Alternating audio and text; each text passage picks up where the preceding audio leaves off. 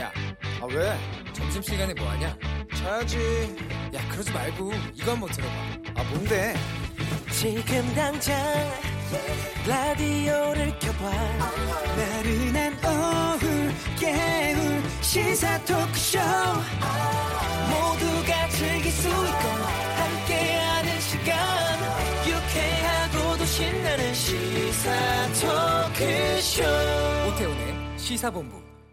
네, KBS 라디오 오태훈의 시사본부 2부 시작합니다. 시사본부는 청취자 여러분들의 참여 기다리고 있습니다. 샵 9730 우물정 9730번으로 방송 중에 의견 보내주시면 되고요. 짧은 문자 50원, 긴 문자 100원, 어플리케이션 콩은 무료로 참여하실 수 있습니다.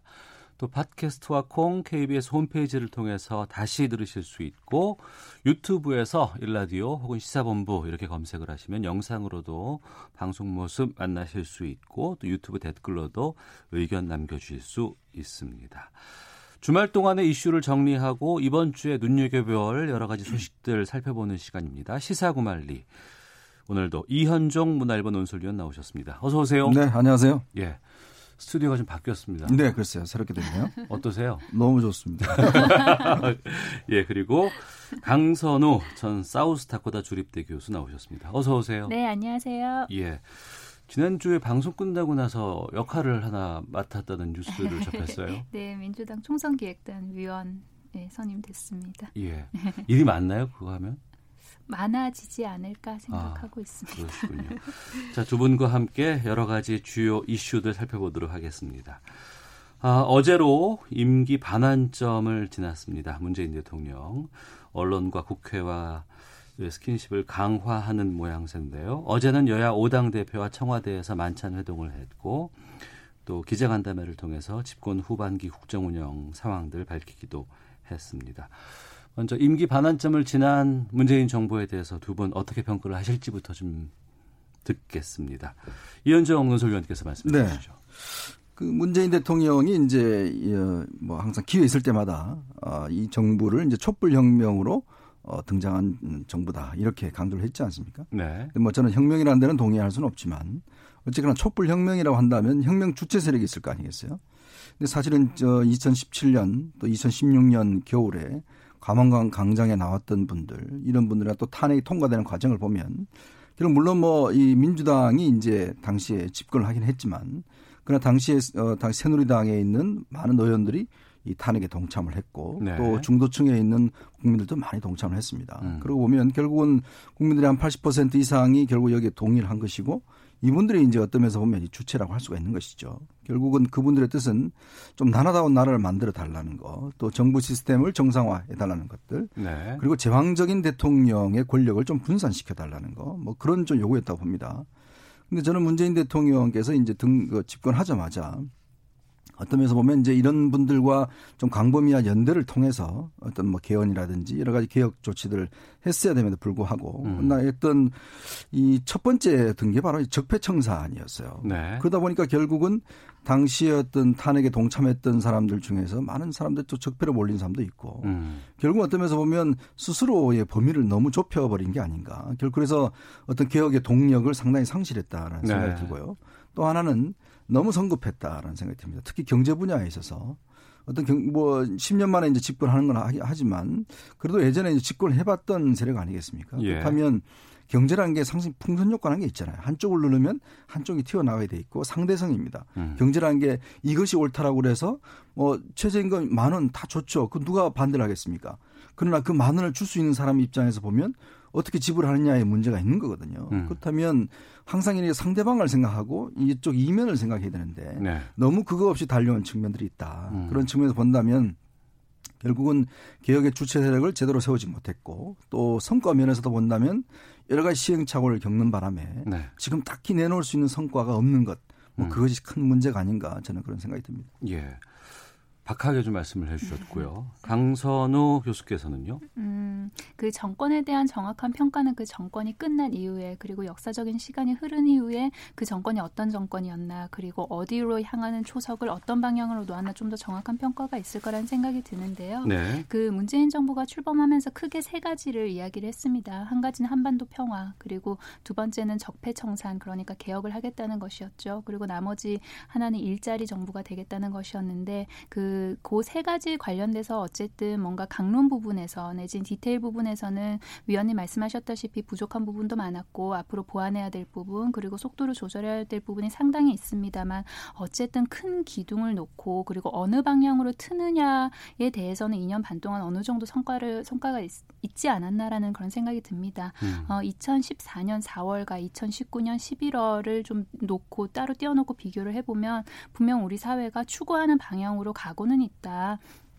다만 말씀하셨다시피 어떤 정책이든 완벽한 정책이 없지 않겠습니까? 그 정책을 시행하는 데 있어서 시행착오도 있을 수 있고 그러나 어쨌든 정부 그리고 여권에서는 그 시행착오를 가장 줄여 나가고 그리고 좀 매끄럽게 운영할 수 있도록 해야 되는데 그런 부분에서 뭔가 조금 부족함은 많았다. 그래서 향후 2년 반 남았으니까요. 그 네. 야당의 목소리도 잘 듣고 그리고 반대하는 목소리도 잘 들어서 어떤 디테일 면에서 조금 더 성과를 내는 그런 어, 정권이 되기를 바랍니다. 네.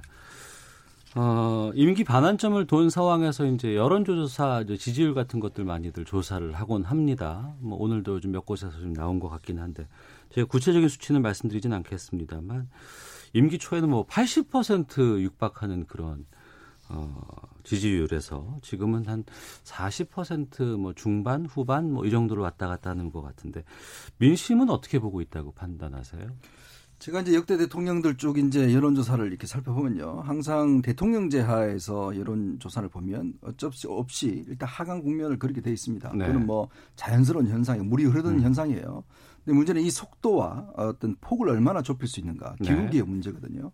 결국 이제 어떤 면에서 보면 박근혜 전 대통령 같은 경우는 이제 2년 반이 넘어서면서 특히 정윤회 문건 사건이 터지고 난 뒤부터 권력이 굉장히 급격히 이제 어떤 면에서 추락하는 아. 뭐 그런 상황을 해서 나중에는 뭐 거의 한 자릿수까지 내려가는 상황도 있었고요. 예. 노무현 대통령도 결국 이제 열린우리당의 어떤 내부 분열이라든지 이런 것 때문에 결국 상당히 이제 문제가 됐었고 어 김영 김대중 김영삼 대통령 같은 경우는 이제 아들 문제 비리라든지 이런 게 음. 터지면서 결국 이제 집권 중방에 가면 일단은 친인척 비리 이게 가장 큰 악재죠. 그리고 이제 어떤 면에서는 또 집권 여당 내부의 권력 투쟁이 이제 본격화되기 시작합니다. 아, 예. 그리고 또 이제 인사 문제를 자기 마음대로 할 수 없는 상황이 돼요. 음. 그 다음에 이제 정책적으로 보자면 정책의 성과가 어느 정도 나야 되는데 그 성과가 나지 않으면 민심이 상당히 이제 어떤 면에서 보면 좀 이완되는 상황이죠.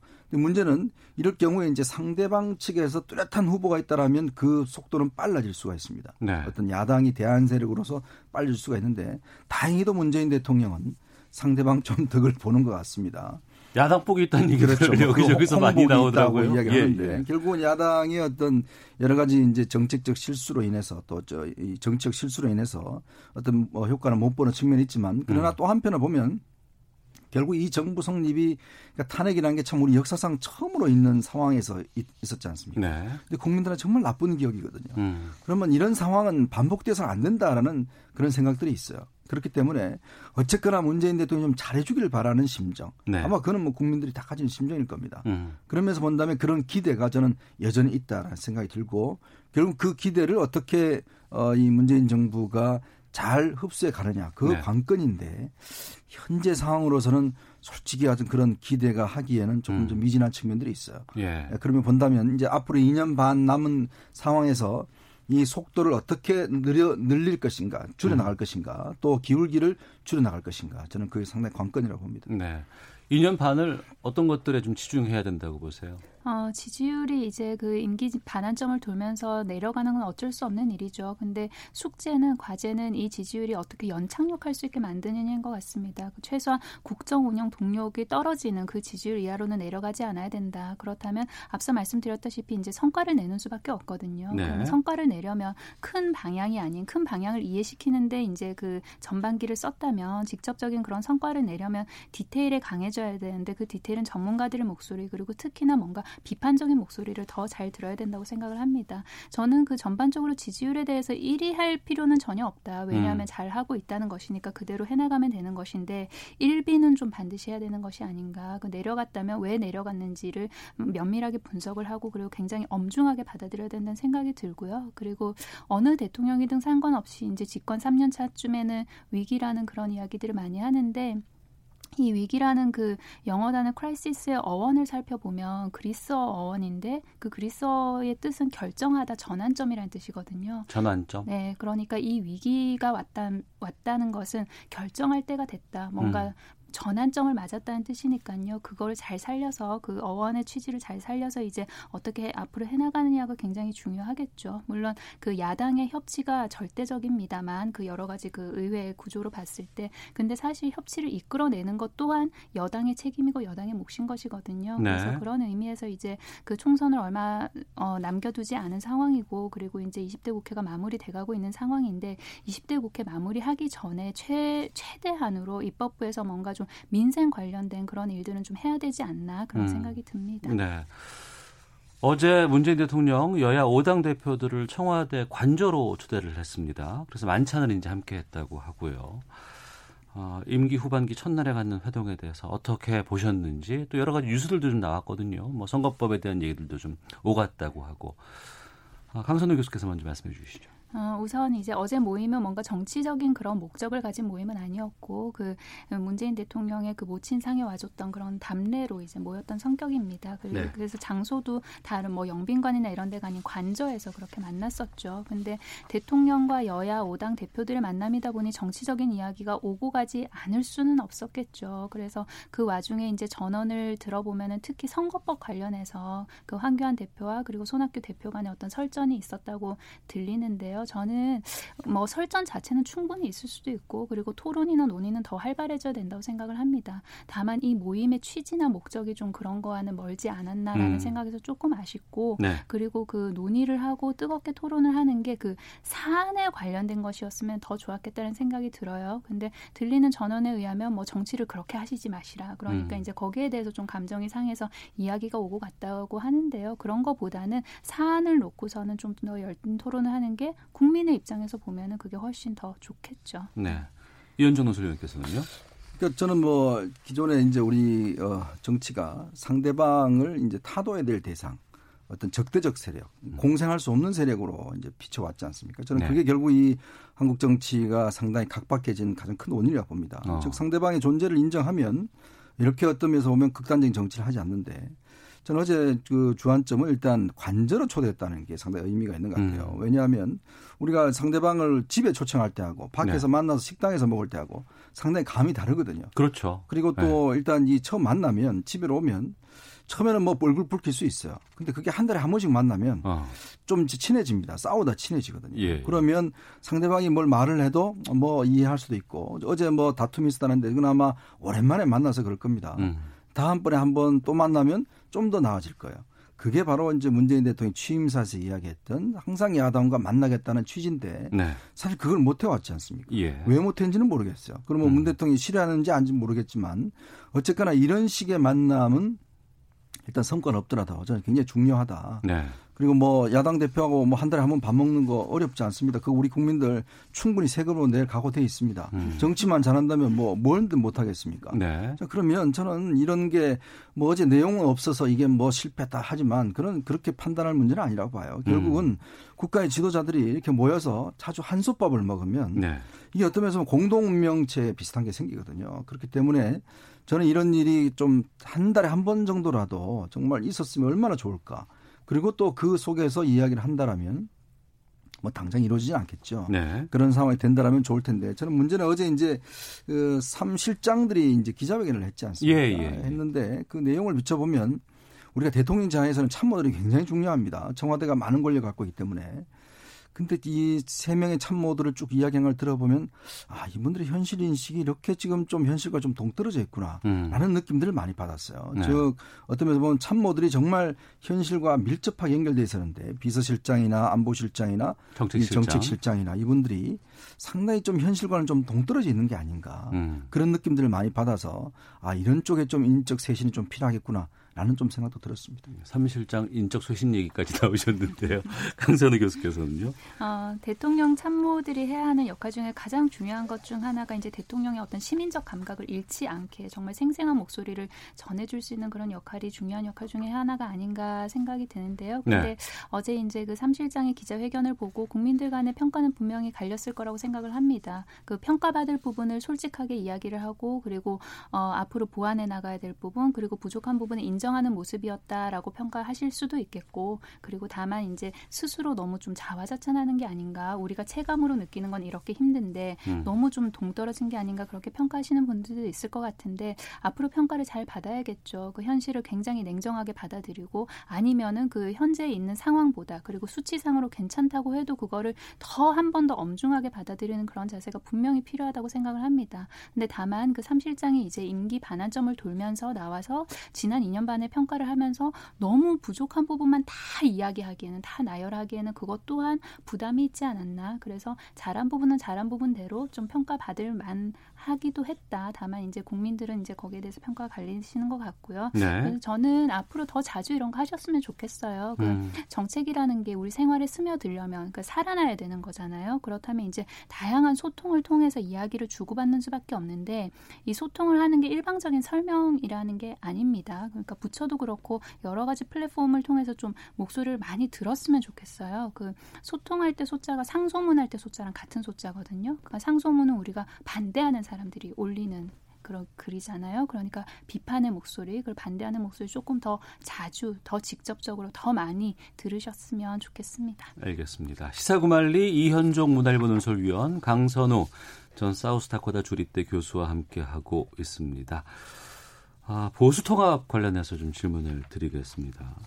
황교안 대표, 아, 유승민 아, 전 대표와 통화를 했다고도 하고 또 보수 통합에 대해서 열린 자세로 좀 나서겠다고 했지만 어, 그 이후에 바로 또 잡음이 좀 들리고 있습니다. 어, 유전 대표 쪽에서 뭐 굳이 밝히지 않아야 될 것들이 밝혀졌다는 얘기도 나오기도 했었고 또 그 변혁 쪽에서는 자유한국당과 통합은 없다면서 다른 목소리들 나오고 있거든요. 여기에 대해서 두 분은 어떻게 보시는지 궁금한데요. 이현정 소위원께서 네. 말씀해 주시죠. 제가 옛날에 이제 김대중 대통령과 김종필 당시 총리 간의 DJP 연합을 취재를 했었거든요. 네. 그때 제 경험을 말씀을 드리면 정말 두 사람 간에는 어떠한 공통점도 별로 없었어요. 음. 그러면 본다면 뭐 사실은 정말 안 된다는 게 너무나 여론이 많았거든요. 예. 결국은 이제 이게 되더라고요. 어. 왜 되느냐 하면 결국은 어, 둘이가 사람이 손을 잡지 않으면 결국 이길 수 없다라는 그 전제가 있습니다. 네. 결국은 두 사람이 손을 잡아야 이길 수 있다라는 공통 분모가 있어요. 음. 자, 그럴 경우는 모든 걸 뛰어넘을 수 있습니다. 두 예. 사람은 뭐 이념도 다르고 또 이 성장 배경도 다르고 다 다릅니다. 어떤 면에서 보면 공통점이 발가락도 닮을 정도로 정말 없는 상황이에요. 예, 예. 자, 그럼에도 불구하고 그런 정치적 조합이 이루어지는 거예요. 음. 지금도 저는 마찬가지로 봅니다. 자, 지금 황교안 대표와 유승민 전 원내대표 지금 여러 가지 난제가 많죠. 박근혜 대통령 문제라든지 탄핵 문제라든지 정말 지금 상황을 보면 거의 안 될 분위기잖아요. 네. 근데 어떤 면에서 보면 만약에 이런 상황으로 가서 저 자유한국당이 총선에 패배를 한다면 어. 그럼 황교안 대표의 미래가 있을까요? 유승민 대표의 미래가 있을까요? 이제 그런 어떤 절박성을 본다라면 음. 두 사람은 지금의 여러 가지 싸움들은 결국 자기 지분을 얼마나 확보하느냐의 문제일 것이지 어. 저는 결국은 두 사람이 정치적으로 이제 들어선 이상 음. 이 상황에서 합치지 않으면 이길 수 없다는 네. 절박성이 있다라면 저는 가능하다고 봅니다. 어. 이제 그런 건 어떤 면에서 보면 어, 두 정치조의 결단이 있겠죠. 네. 지금은 뭐 안 된다 된다 만다 이야기 많을 겁니다. 결국 이 상황은 저는 12월 3일 날 어, 패스트트랙이 상정돼서 그 선거법이 돼서 어떻게 통과되느냐 요 기점을 중심으로 해서 그리고 이번 정기국회가 예산을 처리하고 끝나면서 굉장히 빠른 속도로 진행될 겁니다. 음. 이제 그 왜냐하면 지금 사실은 바른미래당이 원내 교섭단체이기 때문에 한편으로 는 자유한국당은 바른미래당에 이게 필요해요. 네. 그렇기 때문에 그때까지는 속도가 덜 나겠지만 그 이후로는 결국은 합하지 않으면 승리할 수 없다라는 게 뭐 여러 여러 주사기 나오기 때문에 저는 결론적으로는 되지 않겠는가 음. 그런 전망을 좀 해봅니다. 뭐 다른 목소리가 나온다거나 잡음이 있다곤 하더라도 이것이 판을 어, 갈아엎는 상황은 아니다. 무언가 지금 계속 진행될 수 있는 여지가 있다. 시간이 있다. 정치인들은 오게... 굉장히 민감한 정치 동물입니다. 알겠습니다. 강선우 교수께서는요? 아, 이게 그 황교안 대표와 유승민 대표 사이의 어떤 그 논의가 오가는 과정을 보면 공천연대 수준이 아닌 새로운 당을 만들겠다는 그런 수준의 이야기가 오고 가는 것 같습니다. 근데 그러려면은 그 과정에서 뭐 잡음이 나는 거야 당연하지 않겠습니까? 네. 근데 그 서로 오고 가는 과정에서 잡음이 나는 게 저는 큰 변수라기보다는 12월 3일에 그 이제 통과가 되느냐 마느냐 뭐 그런 결정이 될 저는 선거법이 가장 큰 변수라고 봅니다. 만약에 이게 그대로 통과가 된다면 저는 변혁 입장 에서 굳이 자유한국당과 당대당 통합을 할 뭐 실익이 있을까 그런 생각이 들거든요. 어, 예. 만약에 그게 선거법이 또 통과가 되지 않으면 이제 또 다른 또 선택을 해야겠죠. 근데 이제 서로 이제 그 통합을 하는 과정에서는 그 지분을 확보를 하는 게 물론 중요하죠. 그 공천 관련해서. 근데 그 확보의 이면은 양보인 거거든요. 그러니까 내가 어느 정도를 음. 내줄 테니 이 정도로 주시오를 해야 되지 않겠습니까? 그렇다면 그 양보할 부분에 대해서 당 내라도 지금 어떤 질서 정리가 됐 느냐 그게 조금 먼저 돼야 될 작업이 아닌가? 근데 그 작업이 쉽지 않을 거거든요. 왜냐하면 기득권을 내려놔야 되고 현역 의원 입장에서는 지역구를 내놔야 되는 그런 일이지 않습니까? 그렇다면 그 작업을 황교안 대표가 어느 만큼 탄탄하게 하고 있느냐, 유승민 대표가 어느 만큼 거기에 대해서 그 변혁의 동의를 얻고 있느냐, 거기에서 좀 어, 그 성패가 갈리지 않을까 생각합니다. 네. 저는 어제 이제 우리 이 노영민 비서실장이 사면 문제를 이야기를 하셨잖아요. 예. 사면을 준비하고 있다라는 이야기를 하셨잖아요. 상당히 좀 민 감하게 저는 받아들였어요. 왜냐하면 이 사면 문제라는 게 결국 이제 박근혜 전 대통령의 사면을 어느 시점에 할 것인가 이게 아마 이제 여러 가지 쟁점이 될 겁니다. 결국은 박 전 대통령이 이번 선거에 어떻게 자세를 임할 것이냐. 자, 우리 공화당한테 어, 당신들을 그냥 접어라라고 음. 이야기를 할지 아니면 정말 내가 어, 이런 정책 명예를 회복해야 되겠다. 우리 공화당으로서 해야 되겠다라고 이야기를 한다라면 우리 공화당 입장에서는 이제 선거에 다 내야 되죠. 이제 그런 상황이 아마 올 수 있는 가능성이 있을 거예요. 이게 또한 이제 앞으로 여러 국민들께서 보셔야 될 중요한 또 하나의 관점이 아닌가 생각이 듭니다. 네. 여러 가지 판단은 있을 수 있겠습니다만 두 분 다 공이 12월 3일 선거법이 어떻게 처리되느냐 그 이후에 이것이 또 이 보수 통합이라든가 이런 지형의 변화에 어, 물꼬가 되지 않을까 생각이 좀 듭니다. 3991 하나님, 오랜만에 대통령과 여야 대표가 마주 앉아 있는 것을 보니 기분이 좋습니다. 건설적 만남을 위해 세금 쓰는 것은 전혀 아깝지 않습니다. 8204님, 만남 가진다는 것 결과를 따지기 전에 정치적 협상에 물꼬를 텄다는 점에서 국민에게 안도감을 준 것 같습니다. 어, 실타래를 풀듯 하나하나 풀어가길 소망합니다. 의견 주셨습니다. 시사구말리 헤드라인 뉴스 듣고 와서 계속해서 말씀 이어가도록 하겠습니다. 문재인 대통령이 여야 5당 대표와의 어제 만찬 회동에서 여야정 국정 상설 협의체를 재개하자고 제안했고 5당 대표들은 긍정적인 반응을 보였습니다. 더불어민주당 이해찬 대표는 자유한국당이 내년 예산안에서 14조 5천억 원을 삭감해야 한다고 주장하는 데 대해 이는 내년 예산 전체를 망가뜨리겠다는 자세라고 비판했습니다. 자유한국당 황교안 대표는 한국당 최고위원회의에서 문재인 정권의 꿀바른 화려한 독버섯 정책들 국민을 잘 살게 하는 게 아니라 국민을 현혹하고 오직 자신들의 정권 유지가 목적인 정책들을 폐기하는 데 앞장서겠다고 밝혔습니다. 동료 16명을 살해한 뒤 남측으로 넘어온 북한 주민 2명을 추방한 조치와 관련해 통일부는 청와대 국가안보실 주도하에 회의를 개최하고 관계 부처 간 협의를 통해 필요한 대응 조치를 취했다고 밝혔습니다. 국방부는 현재 정부 내에서 한일 군사정보 보호협정 종료를 연기하는 방안에 대한 검토는 없는 것으로 안다고 밝혔습니다. 지금까지 라디오 정보센터 조진주였습니다. 이어서 기상청의 송소진 씨입니다. 미세먼지와 날씨 정보입니다. 비가 내린 뒤라 공기가 깨끗해졌습니다. 현재 전국의 미세먼지 농도가 좋음에서 보통으로 나타나고 있고요. 대기 확산이 원활한 상태여서 종일 청정한 대기 상태가 이어지겠습니다. 구름이 걷히고 파란 하늘이 드러난 곳이 많은데요. 다만 일부 내륙은 아직 대기가 불안정해서 낮 동안 빗방울이 떨어지겠습니다. 한낮 기온은 서울 15도, 대전, 광주 17도, 대구 18도, 제주 19도 등으로 어제와 엇비슷 하 겠습니다. 한편 대학 수학 능력 시험일인 목요일에 입시 한파가 찾아올 전망입니다. 수요일 오후에서 밤사이 전국에 비가 내린 뒤 찬바람이 강하게 불면서 추워져 목요일 아침에는 서울이 영하 1도, 춘천 0도, 대구 5도까지 떨어질 것으로 예상됩니다. 현재 서울의 기온은 13.8도입니다. 미세먼지와 날씨 정보였습니다. 이어서 이 시각 교통 상황을 KBS 교통정보센터 공인혜 씨가 전해드립니다. 네, 이 시각 교통정보입니다. 청주 영덕고속도로 청주 방향 보은에서 회인 구간 지나실 분들 귀를 기울여 주셔야겠습니다. 수리티 터널 부근이고요. 작업 때문에 막히던 구간에서 화물차 사고까지 발생해 1시간 가까이 전차로가 막혀 있는 상황입니다. 지금 2차로로 소통 가능하지만 7km 구간에서 차들이 꼼짝을 못하고 서 있으니까요. 보은 나드목부터 미리 국도 쪽으로 우회 이동하시는 것이 낫겠습니다. 중부 내륙고속도로 양평 쪽 창녕 쉼터 부근 1차로에서도 화물차 관련 사고 처리 중이라 정체가 심한데요. 이 사고도 작업 구간에서 발생한 사고고요. 이후로도 양평 쪽은 북상주 부근과 진남터널 부근 또 감곡 부근 4km 구간에서 작업 여파를 받고 있습니다. 반대 창원 방향 여주 분기점 부근도 1차로가 작업 때문에 막혀 있어 6km 구간 정체가 심하니까요. 주변 다른 길 이용을 생각해 보시기 바랍니다. 한편 서울 시내는 강변북로 구리 쪽 난지 나들목이고요. 2차로에서 화물차 사고 처리 중이니 2차 사고에 유의하시기 바랍니다. KBS 교통정보센터였습니다.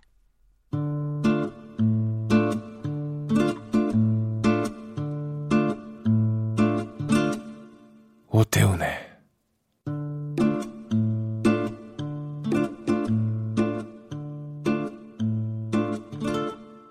시사본부 네, 시사구말리 이현종 문화일보 논설위원 강선우 전 사우스다코타 주립대 교수와 함께하고 있습니다. 어, 논란이 되는 발언 하나만 좀 확인해 보겠습니다. 김재원 자유한국당 의원의 발언인데요. 민주당의 이해찬 대표가 본인이 죽을 때까지 정권을 빼앗기지 않겠다고 강조하는 발언을 인용해서 다음 대통령 선거가 있는 2년 안에 죽는다는 해석이 아니냐 이렇게 말을 했습니다. 농담이었다고는 했습니다만 발언이 좀 과격한데요.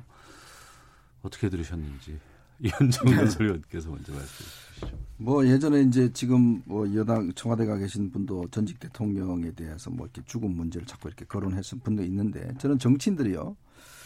이 문제를 자기 문제라고 생각해 보면 어떨까? 자, 음. 제가 의원한테 2년 후에 어떻게 될 것 같다라고 이야기를 하면 본인 기분이 어떨까요? 음. 괜찮겠습니까? 네. 아 이건 농담이에요라고 이야기하면 괜찮을까요? 음. 저는 그래서 정치도 좋지만 어떤 면에서 보면 사람의 목숨과 어떤 뭐 가족 문제라든지 어떤 우리가 좀 넘지 말아야 될 선들이 있지 않습니까? 네. 이 정치란 게 어떤 면에서 보면 이제 우리 금도라고 이야기를 하죠. 그런 것들은 최소한의 어떤 좀 지켜야 될 선이 있는 것이거든요. 그 음. 더군다나 이분이 뭐 초선도 아닙니다. 지금 삼선의 예결위원장 했고 정무석 한 분이에요. 네. 그것도 대중연설에서 이런 이야기를 했습니다. 자 그러면 정말 자기가 이 이야기가 상대방한테 어떻게 다가갈 것인지 음. 아무리 뭐 상대방을 그렇게 싫어하고 한다 하더라도 사람의 목숨과 이런 걸 문제를 이렇게 정치적인 어젠다로 삼는다는 것 자체 참 더 이상 제가 이야기하기 싫습니다. 솔직히 그거는 네. 뭐 기본적인 상식이기 때문에 음. 어, 지난번에도 뭐 이렇게 술을 드시고 예결위원 저 기자들 앞에서 여러 가지 좀 실수를 하시긴 하셨는데 자꾸 이런 식으로 하시면 정말 국민들 입장에서 보면 좀 국회의원들 자꾸 싫어집니다. 네. 제발 좀 그만하셨으면 좋겠습니다. 예. 저도 김재원 의원의 발언 관련해서는 구체적으로 말씀드리고 싶지가 않고요. 음. 그 어, 정당의 대표가 정권을 어, 빼앗기지 않겠다고 이야기하는 거는 너무나 당연하고 상식적인 이야기지 않습니까? 그 정권을 유지하는 방법은 단 한 가지밖에 없죠. 국민들께 지지받아서 총선 때 표 많이 받는 거 아니겠습니까? 그리고 대선 때도 표를 많이 받고 그래서 더 잘하겠다는 그런 결의를 다진 건데 거기에 대해서 이렇게 이야기한다는 게 저는 참 참 이해가 안 가고요. 그리고 그 김재원 의원의 뭐 발언 이런 류의 발언이 이번이 처음이 아닌 걸로 저는 알고 있습니다. 저는 특히 이번 발언 관련해서 자유한국당의 입장이 궁금합니다. 그 지도부가 그동안 막, 막말 논란이 많이 있었잖아요. 네. 근데 국민의 입장에서 바라보기에는 뭔가 이게 뭐 징계나 그런 수위가 너무 낮은 게 아닌가라는 생각이 들었었거든요. 그렇다면 이번에는 어떤 어, 스탠스를 취할지 좀 지켜봐야 될 것 같습니다. 네. 그리고 지난 금요일이었습니다. 홍천의 한 골프장에서 라운딩을 하는 전두환 씨의 모습이 공개가 돼서 어, 상당히 골프 그 스윙이 호쾌하다, 뭐 건강하더라, 뭐 이런 얘기들 참 많이 나오더라고요. 영상 두 분 보셨을 것 같은데 네. 오늘 또 4, 5.18 관련된 여덟 번째 재판이 열리는 날이기도 하고요. 그동안 치매 환자 얘기도 나오기도 했었는데 어떻게 보셨는지. 지금 이제 사자에 대한 조비오 그 조비오 신부에 대한 사자에 대한 명예훼손 문제 때문에 재판이 진행 중이지 않습니까? 네. 지금 원래 나이가 88세시더라고요. 어, 근데 뭐 일단 이 그, 그동안 이제 알츠하이머를 앓고 있다는 이야기는 많이 나왔었죠. 어, 그리고 또 이제 본인이 지난번 재판 때도 특별히 이제 어, 이순자 씨를 이제 같이 대동을 해서 그때 허락해 주기도 했습니다. 저는 뭐 딴 말씀 드리기보다는 아, 노태우 전 대통령이 이제 본인이 그 여러 가지 추징금도 같이 받았잖아요. 근데 노태우 전 대통령 같은 경우는 거의 재산을 정리해서 음. 다 추징금을 거의 다 갚으셨어요. 예. 그리고 또 노, 아들 노재헌 씨가 아버지의 어, 이 그에 따라서 직접 5.18 묘지에 가서 직접 헌화하기도 하고 예, 예. 또 노태우, 노태우 대통령도 이 부분에 대한 이야기를 많이 했습니다. 음. 참 저는 얼마 전에 그 아버지 부시 대통령이 이제 돌아가셨을 때 전직 그 대통령들이 쭉 함께 했었던 자리 상당히 기억에 많이 남습니다. 네. 우리가 물론 뭐 아직 대통령제 역사가 짧긴 합니다만은 정말 어떤 면에서 전직 대통령 중에서 온전히 어떤 면에서 보면 참 우리의 그 복까지 보내신 분들이 잘 없는 음. 그런 상황이에요. 네, 네. 자 그런 의미에서 전두환 전 대통령의 뭐 지금 뭐가 저희들이 뭔가 요구한다는 것 자체가 조금 저는 뭐 말이 안 된다 봅니다. 음. 이미 뭐 나이도 이제 곧 90이시고 어이뭐 이야기 한다고 해서 될 수 있는 상황은 아니지만 그러나 안타까운 측면이 있는 것이죠. 우리 전직 대통령들의 저런 모습을 보면서 국민들 입장에서는 과연 아 정말 우리의 어떤 대통령들의 어떤 이 퇴임 이후의 모습이 왜 저럴까라는 모습 더군다나 5.18 어, 관련된 많은 상처 입은 분들을 또 한 번 그게 소금을 뿌리는 행위가 아닌가 정말 네. 참 답답한 심정입니다. 예. 황선우 교수께서는 5.18 관련해서는 저는 국회가 조금 더 적극적으로 움직여야 된다고 생각을 합니다. 그 5.18 진상조사위원회의 그 위원 추천 관련해서 자유한국당이 정말 전향적인 자세를 임할 필요가 있고요. 음. 그리고 전두환 전 대통령 같은 경우에는 어쨌든 그게 뭐 알츠하이머인지 아닌지 단순히 골프를 치는 모습만으로는 판단하기가 어렵습니다만 그래도 우리가 눈으로 본 거는 뭔가 물리적으로 움직임의 제약은 없다는 걸 확인하지 않았습니까? 그렇다면 전직 대통령을 하셨던 분이잖아요. 네. 그렇다면 최소한 뭔가 좀 사과의 모습 그리고 반성하는 모습 그 5.18 당시에 그 피해자들의 어떤 이야기를 몇 가지만 들어봐도 참 이렇게 이런 태도로 나올 수는 없을 것 같다는 그런 생각이 드는데요. 그러니까 이제 연세도 많이 드셨고 그리고 생을 마감하는 그런 곳쯤에 서 계시지 않습니까? 그렇다면 한 번만 더 생각을 해보시고 정말로 좀 진심 어린 그런 사과와 반성을 하셨으면 하는 바람입니다. 네. 하나만 더 어, 확인하고 마치도록 하겠습니다. 북한 해상에서 선원 16명을 살해한 북한 주민 2명을 우리 정부가 북한으로 추방한 것을 두고 지금 파문이 일고 있습니다. 군의 청와대 보고 체계에 논란이 좀 있다라는 얘기도 나오고 주민 그러니까 두 명이 어떻게 16명을 살해할 수 있느냐 뭐 이런 지금 논란들도 나오고 있습니다. 여기에 대해서 두 분 어떻게 보고 계시는지 먼저 강선우 교수께서 그 배의 길이가 한 15m 남짓인데 이제 전체 19명이 승선을 했었다는 거 아닙니까? 네. 그리고 3명이 있었고 3명이 나머지 16명을 살해를 했고 그중 한 명은 이제 북으로 돌아갔고 나머지 두 명은 이제 남쪽으로 오다가 다시 이제 송환이 된 그런 상황인데 네. 그 사실 자체 그러니까 그렇게 작은 배에 어떻게 19명이 탔었느냐 그리고 3명이 16명을 살해하는 게 가능한 일인가 그러니까 그 사실관계 자체에 대해서 이제 의문을 제기하는 그런 시선도 많았었는데 음. 그 이해운 정보위원장의 이야기를 들어보면 공개할 수 없는 정보 등을 취합해서 보면 이해운 정보위원장 어, 본인은 그 상황은 이해를 한 것 같아요. 그래서 네. 그 상황 자체에 대해서 이제 팩체크는 조금 된 것 같고 그 나머지 하나가 이제 이게 보고가 되는 체계라든가 상황 음. 공유 체계 그리고 마지막으로 이제 국민의 알 권리 차원에서 국민께 보고하는 그런 상황이나 그런 게 이제 조금 더 따져봐야 될 문제인 것 같은데 네. 일단 그런 이런 민감한 문제에 있어서 BH가 굉장히 큰 책임을 지고 의사결정 과정에 임하는 거는 맞는 것이죠. 근데 다만 그 과정 에서 그러니까 직보를 받는 과정에서 국방부 장관이 몰랐다는 게 지금 이제 음. 이슈가 되고 있는 거 아닙니까? 그렇다면은 부처 간에 내지는 부처 내에서 어떤 보고 체계나 아니 아니면 정보 상황 공유하는 그 체계가 잘못되어 있다면 이번 상황 이번 기회에 바로 잡아야죠. 그래서 이런 것들 그러니까 행정 부처에 대한 그 감시와 견제는 음. 입법부가 해야 될 일 아닙니까? 그렇다면 저는 이번 건에 대해서는 국회에서 좀 따져 물어야 된다. 그리고 음. 국민께 소상히 설명을 해야 된다고 생각을 합니다. 네. 이현정 논설위원께서는요? 저는 기자의 관점에서 아, 상당히 미스테리한 사건이라고 봅니다. 어. 왜냐하면 일단 이 16명을 사망했다는 그런 어떤 이 증, 팩트, 증거를 어떻게 알았냐는 거죠, 우리 음. 정부가. 자, 우리가 직접 본 거 아니지 않습니까? 배에서 벌어진 그렇죠. 일이고. 배에서 벌어진 일을 지금 뭐 이쪽에는 북측에서 뭐 그런 뭐 감청을 했다 뭐 등등 뭐 이런 이야기도 있습니다. 그리고 이제 예를 들어서 지금 오늘 나온 보도에 따르면 어, 이 사람들이 갈 의사가 없었다는 이야기도 있어요. 음. 자, 그러면 지금 통일부 장관은 어, 갈 의사를 밝혔다라고 이야기를 하는데 자, 그러면 기본적인 사실관계를 우리 정부가 어떻게 확인했냐는 부분들 또 하나는 그럼 지금 증거를 다 북한으로 넘겨버렸지 않습니까? 더 이상 증거를 확인할 길이 없는데 자, 그러면 어떤 면에서 보면 북한이 예를 들어서 앞으로 어, 이 사람 범법자다. 자, 추방해라. 라고 이야기를 한다면 다른 사례에 대해 어떻게 대응할지 정부가. 음. 저는 또 하나는 어, 결국 이제 이 어, 보고 체계에 대한 문제는 저는 굉장히 심각하다고 봅니다. 이건 왜냐하면 중령이요. 어, 안보실 어, 1차장. 이 사람은 이제 예비역 중장 출신이에요. 자, 쓰리스타 출신이죠.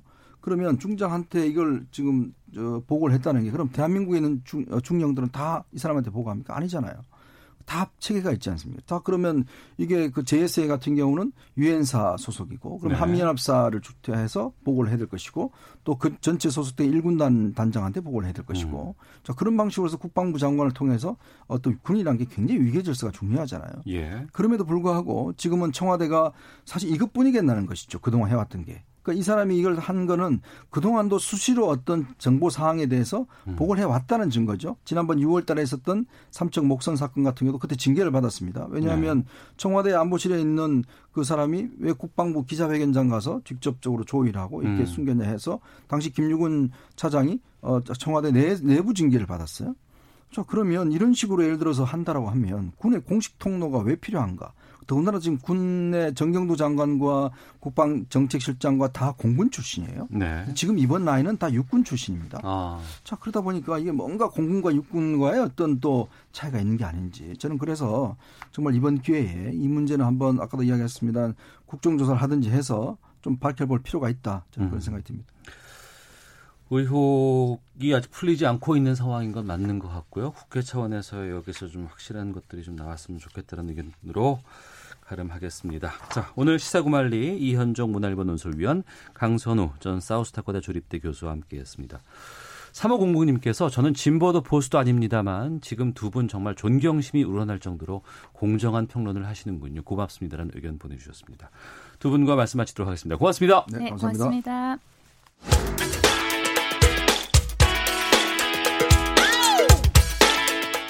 오태훈의 시사본부는 여러분의 소중한 의견을 기다립니다.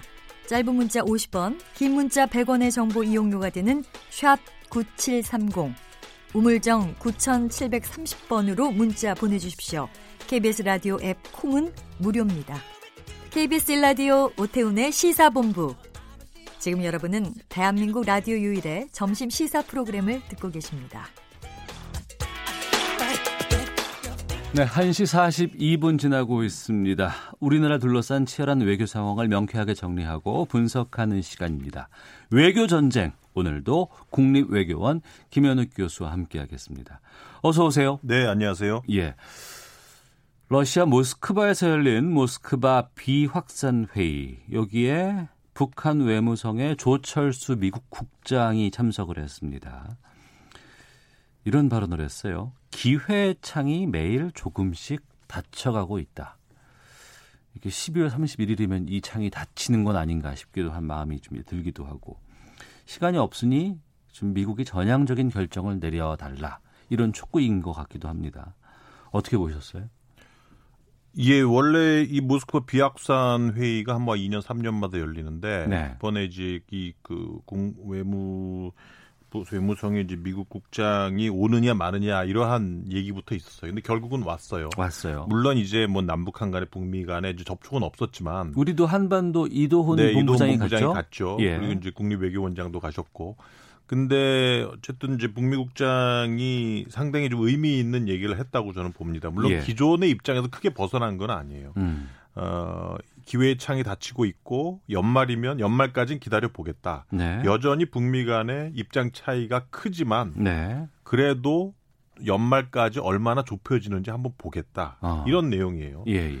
그래서 뭐 기존의 입장하고는 크게 달라진 건 없는 것 같아요. 물론 이제 미국 측에서도 요새 나오는 얘기는 뭐 폼페이오 장관도 뭔가 빨리 이제 이제는 너무 의미 있는 그러한 성과를 내야 되지 않겠느냐 이런 얘기는 하고 있습니다만 음. 지난번에 이제 스톡홀름에서 이제 북미 양측이 만난 다음에 입장을 보면 여전히 입장 차이가 커요. 네. 그러니까 미국 측에서는 협상을 좀 우리 진득히 해, 해보고 음. 실무진에서 우리가 좀 진득하게 앉아서 의견 조율을 해보고 좀 좁혀 나가자는 게 미국 입장인데 네. 북한은 우리는 이만큼 했다 벌써. 음.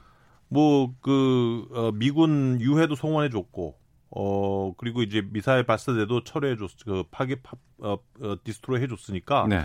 이제 미국이 할 차례다. 예. 미국이 새로운 계산법을 달라. 미국이 뭔가 상응 조치를 달라. 이러한 입장이거든요. 예. 여전히 입장 차이가 큰데 근데 이제 북한 입장에서는 한 두 가지 정도 이유가 있는 것 같아요. 이번 올해 말까지로 시한을 잡고 미국을 압박하는 이유가 예. 왜냐하면 내년 초부터는 이제 그 민주당 공화당 이제 당내 경선이 시작이 됩니다. 2월 아이오와 코커스부터. 그러니까 대선 선거 네. 체제로 들어가는 거 아니에요? 네, 네, 네. 예, 예. 그러니까 일단 내년 초가 되면 트럼프 일기에서의 북미 간의 합의할 기회는 거의 없어진다고 종료되는 거죠. 것이죠. 예. 네. 그리고 만약에 이제 재선이 트럼프가 되든지 아니면 다른 대통령이 오더라도 음. 뭔가 그 이후에 북미 간의 협상이 굴러갈 수 있을 만한 모멘텀을 살려내려면 뭔가 이번에 작은 딜이라도 뭔가 해놔야 그러니까 시즌 1은 종료를 그렇죠. 시켜놔야 되는 그렇죠. 거죠. 예, 그렇죠. 예. 예 그런 의미가 있지 않을까 싶습니다. 어. 그러니까 북한에서 나오는 발언치고는 기회의 창이 닫혀가고 있다. 이거는 상당히 좀 온건한 느낌이 좀 들어요. 저는 온건해 보이지는 않는데요. 그래요? 네, 이게 근데 기회의 창이 닫히어서 갇혀가고 있다는 게 이게 비건 대표가 했던 얘기인가요? 폼페이오 장관이 했던 미국 측이 했던 얘기예요, 어쨌든. 아, 이전에? 네, 네, 네. 어. 그래서 저는 요 얘기를 보면서 야, 이거 뭐 이제는 북한 측이 이 용어를 쓰고 있네. opportunity window가 closing 하고 있다. 음. 이 얘기거든요. 네네. 그래서 지금 보면은 어쨌든 미국이 이전에 가지고 있었던 그런 뭐랄까요 협상에서의 어떤 그 이니셔티브 어 뭐 시간은 우리 편이다 이러한 거를 이제 북한 측이 뭔가 좀 다시 좀 잡아오려는 음. 북미 협상에서 다시 한번 이제 북한이 미국이 과연 과, 과거에 가졌던 그러한 협상력을 이번엔 북한이 좀 잡아오려는 주도권을 좀 잡아오려는 그러한 냄새가 좀 많이 났다고 보여집니다. 네. 연말을 시한을 강조한 것으로 본다 그랬을 때 우리가 복귀해 보면 지난번에 국정원 상대로 한 국정감사에서 나왔던 김정은 위원장 12월 북미 정상회담 정해놨다 뭐 이런 소식들을 생각해 보면 어 이러다가 북미 정상회담 정말 12월 내에 열릴 수 있는 거 아니야?라는 궁금증이 생기기도 하거든요. 근데 그때 그 국정감사 끝날 때 그때 이해운 의원 얘기를 했었죠. 네. 그게 이제 그 김정은 위원장이 12월 북미 정상회담을 그 자체적으로 정해놓은 거지 이게 북미 간에 합의된 내용은 아니다라는 내용이었어요. 그래서 네.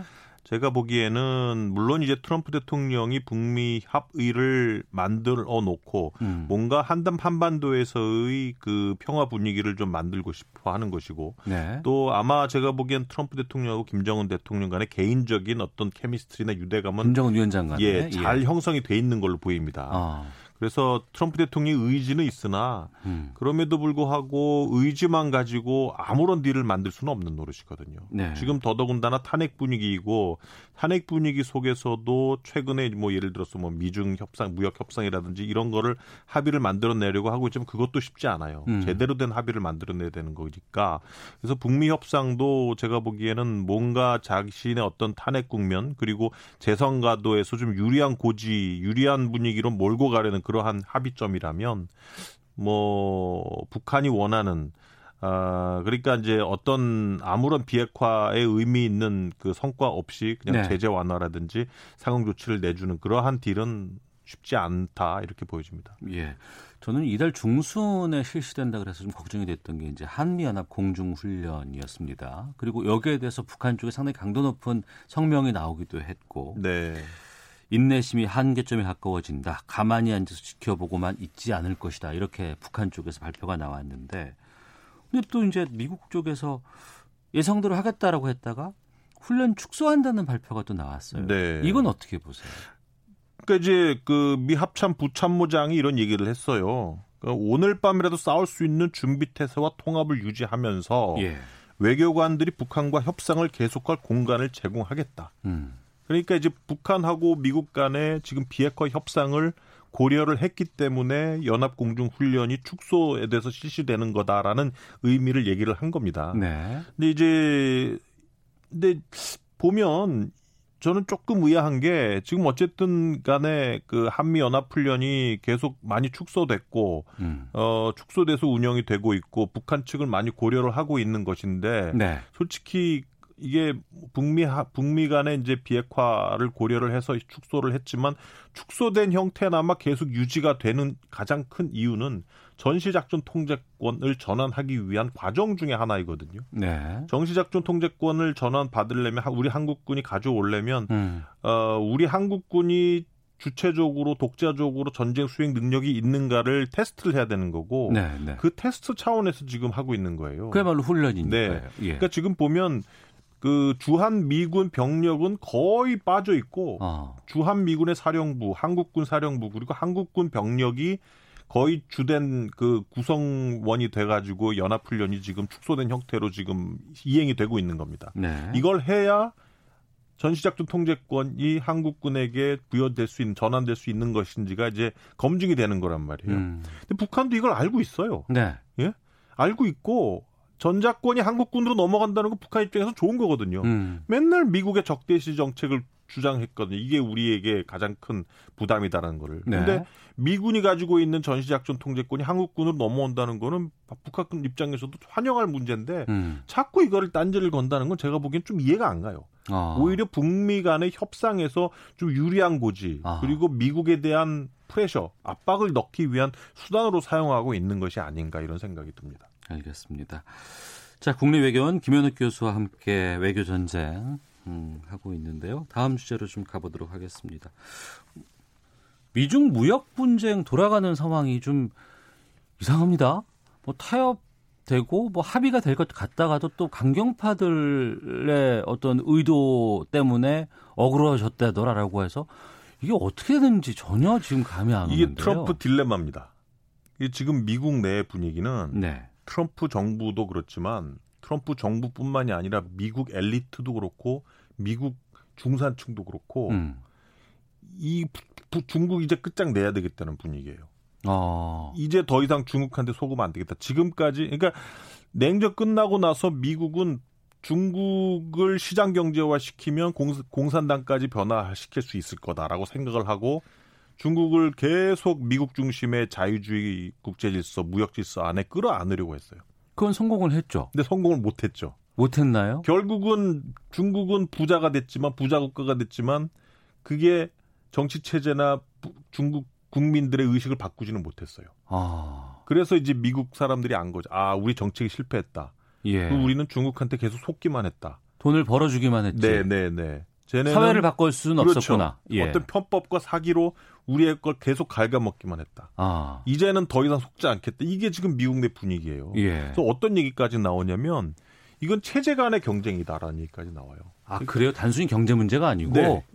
그 민주주의 체제인 미국과 예. 레닌 체제인 중국과의 체제 대결이다. 이런 얘기까지 나와요. 어. 그래서 상당히 미소 간의 냉전 때 분위기, 대결 국면의 분위기를 많이 풍기는 그러한 그런 강경 분위기가 지금 미국 내 존재를 하고 있고 음. 이러한 미국과 중국 간에 경제적으로 많이 얽혀 있는 것 때문에 미국이 아무리 중국을 때릴 수가 없잖아요. 네네. 지금 무역 관세로 때려도 서로 때리고 서로 갉아, 갉아먹고 미국도 지금 피해를 받는 입장이기 때문에 음. 아예 이 기회에 중국하고 미국의 경제체를 떼놓자. 어. 디커플링 시키자 이런 얘기까지 나오는 정도로 지금 미국 내의 분위기가 매우 강경합니다. 근데 그런 상황이라 그럼 단순히 이게 미국 문제, 중국 문제만으로 끝나는 건 아니지 않겠습니까? 글쎄요. 근데 어쨌든 미국의 대중국 정책이 그 정도로 강하게 어. 가고 있다는 거죠. 지금 미국 입장에서는 뭐 미중 간의 무역 다툼이라든지 미- 무역 분쟁이 전 세계의 경제에 끼칠 영향은 그거는 두 번째 문제고. 두 번째 예, 문제. 일단 중국이 못 따라오게 완전히 음, 완전히 때려 때려 부수겠다는 게 지금 미국 내 분위기거든요. 근데 그럴 만한 역량이 미국이 충분히 갖고 있나요? 어떻게 되나요? 그게 문제인 거죠. 예. 그러니까 이제 미국 분위기는 뭐 어쨌든 부- 무역 전쟁을 하다 보니 미국도 힘들고 중국도 힘들고 그래서 예. 그 무역 외 그러니까 넌 테리프 관세가 아닌 비관세 조치를 통해서 중국을 때리는 게 어떻겠느냐 이런 목소리도 많이 나오는데 음. 어쨌든 간에 무역 그 관세든 비관세든 지금 중국을 확실하게 때릴 때다라는 게 한쪽 축이고 네. 또한 측은 어 이제 대선인데 어떡하지? 어. 무역 전쟁 하다 보니까 미국 경제가 안 좋아지는데 트럼프가 어 이러다가 보니까 나 선거 영향 주는 거 예, 아니야? 대선 예, 떨어지는 예. 거 아니야? 그러니까 이제 엉거주춤한 상태인 거죠 지금. 그럼 트럼프는. 거기서 뉴스에서 나오는 강경파라고 하는 것은 중국을 확실히 떨어야 된다라는 네, 네, 그쪽의 네. 입장이 그렇죠. 이번에 반영이 된 것이다. 네, 네, 네, 네. 아. 그러니까 이제 자꾸 1차 합의를 하려고 하고 합의를 통해서 어 관세를 조금 때리던 거를 그 중국의 수입 중국으로부터 수입품에 매기던 관세를 좀 덜어주겠다고 하는 거는 대선을 의식한 트럼프의 행보인데 네. 그거 아니지 않느냐. 중국, 어. 중국 확실히 때려야 되지 않느냐. 이러한 나바로 정책국장이라든지 예. 이런 강경파의 목소리들이 계속 나오고 있기 때문에 음. 트럼프가 지금 이도저도 하지도 못하고 있는 상태라고 봅니다. 네. 글쎄요, 뉴스 상으로 봤을 때 미중 간에 뭔가 계속해서 너무나 이게 오래 질질 끌어오니까 일정 정도 합의가 됐으면 좋겠다라는 생각이 그냥 은연중에 갖고 있었어요. 그게 네. 또 우리 경제에는 괜찮아 보였거든요. 근데 지금 말씀하신 그 정도의 상황이라 그러면 단순히 이게 봉합되거나 해서 끝날 수 있는 상황은 아니겠네요. 제가 보기에는 아마 트럼프가 재선이 된다고 한다면 예. 이제 더 이상 신경 써야 할 선거가 없는 상황이잖아요. 그렇죠. 그러면 아마 트럼프 대통령의 중국 때리긴 더 거세질 가능성이 높아요. 음. 그게 뭐 무역 전쟁이든 아니면 뭐 비관세 아, 조치를 통한 중국 때리기든 뭐든 간에 그리고 그 분쟁으로 인해서 미국이 또 자기 살 깎아먹기 뭐 미국의 경제에도 상당히 나쁜 타격을 가져온다고 하더라도 아마 트럼프 대통령은 중국과의 전쟁을 아주 뭐 거칠 것 없이 추진하지 않을까 싶습니다. 네. 근데 중국의 입장에서 보면 지금 중국의 경제 상황도 상당히 좀안 좋다고 하고 네. 여러 가지 금융이라든가 이런 측면에서 지금 파산도 좀 나온다고 하는데 거기에 버틸 수 있는 여력은 좀 있을까요? 그러니까 이제 그게 문제인데 경제 체제가 틀리잖아요. 예, 중국의 뭐 대부분의 기업은 중국 공산당 소유예요. 아, 그렇기 때문에 이 정부의 어떤 재정이라든지 정부의 정책을 통해서 그 국유 국영 기업들의 데미지를 최소화할 수 있는 그러한 정책을 펼 수가 있는 게 중국 공산당의 장점인 거예요. 네. 근데 미국의 비즈니스는 다 민영이란 말이 거의. 아, 그렇기 때문에 이 민영 기업들이 입는 데미지들은 다 어, 그 기업들에서 일하는 그리고 그 기업의 물품을 사는 모든 미국 국민들이 다 체감하는 그러한 그렇죠. 노동자 데미지란 소비자층이 다 예. 피해가 갈 수밖에 없는 예. 입장이니까. 그렇기 때문에 중장기적으로 봐서는 제가 보기엔 데미지는 거의 비슷하다고 보지만 아, 단기적으로 느끼는 그러한 데미지는 미국 쪽이 훨씬 강하죠. 어, 예, 예. 얼마나 버틸 수 있을 직접적이고. 것인가, 이러한 어. 무역 전쟁에서 얼마나 더 버틸 수 있을 것인가라는 측면에서는 미국이 더 약하다고 봐야 되겠죠. 어, 또그 약한 점이 바로 트럼프의 아킬레스건으로 들어올 수 있겠군요. 예, 그렇죠. 어, 당분간은 좀 이게 계속하지 않을까. 그러네요. 알겠습니다. 아유, 홍콩 상황도 참 걱정인데 시간이 지금 없습니다. 이게 홍콩 좀 쉽게 마무리되지 않을 것 같아서 좀 걱정이네요. 알겠습니다. 또 홍콩 상황 같은 경우에는 이제 내년 초에 있는 대만 선거랑 연관이 돼 있어요. 음, 대만 선거에서는 뭐 지금 현 총통이 계속 간다고 한다면 네. 결국은 이제 친미 정책, 반중 정책 그렇다고 하면은 중국 입장에서는 홍콩 사태와 대만 문제까지 엮여서 홍콩을 더 강하게 진압할 가능성이 있다고 봐야죠. 예, 다음 주에도 좀 계속 살펴보도록 하겠습니다. 국립외교원 김현득 교수 함께했습니다. 고맙습니다. 네, 감사합니다. 오태훈의 시사부 마치겠습니다. 안녕히 계십시오.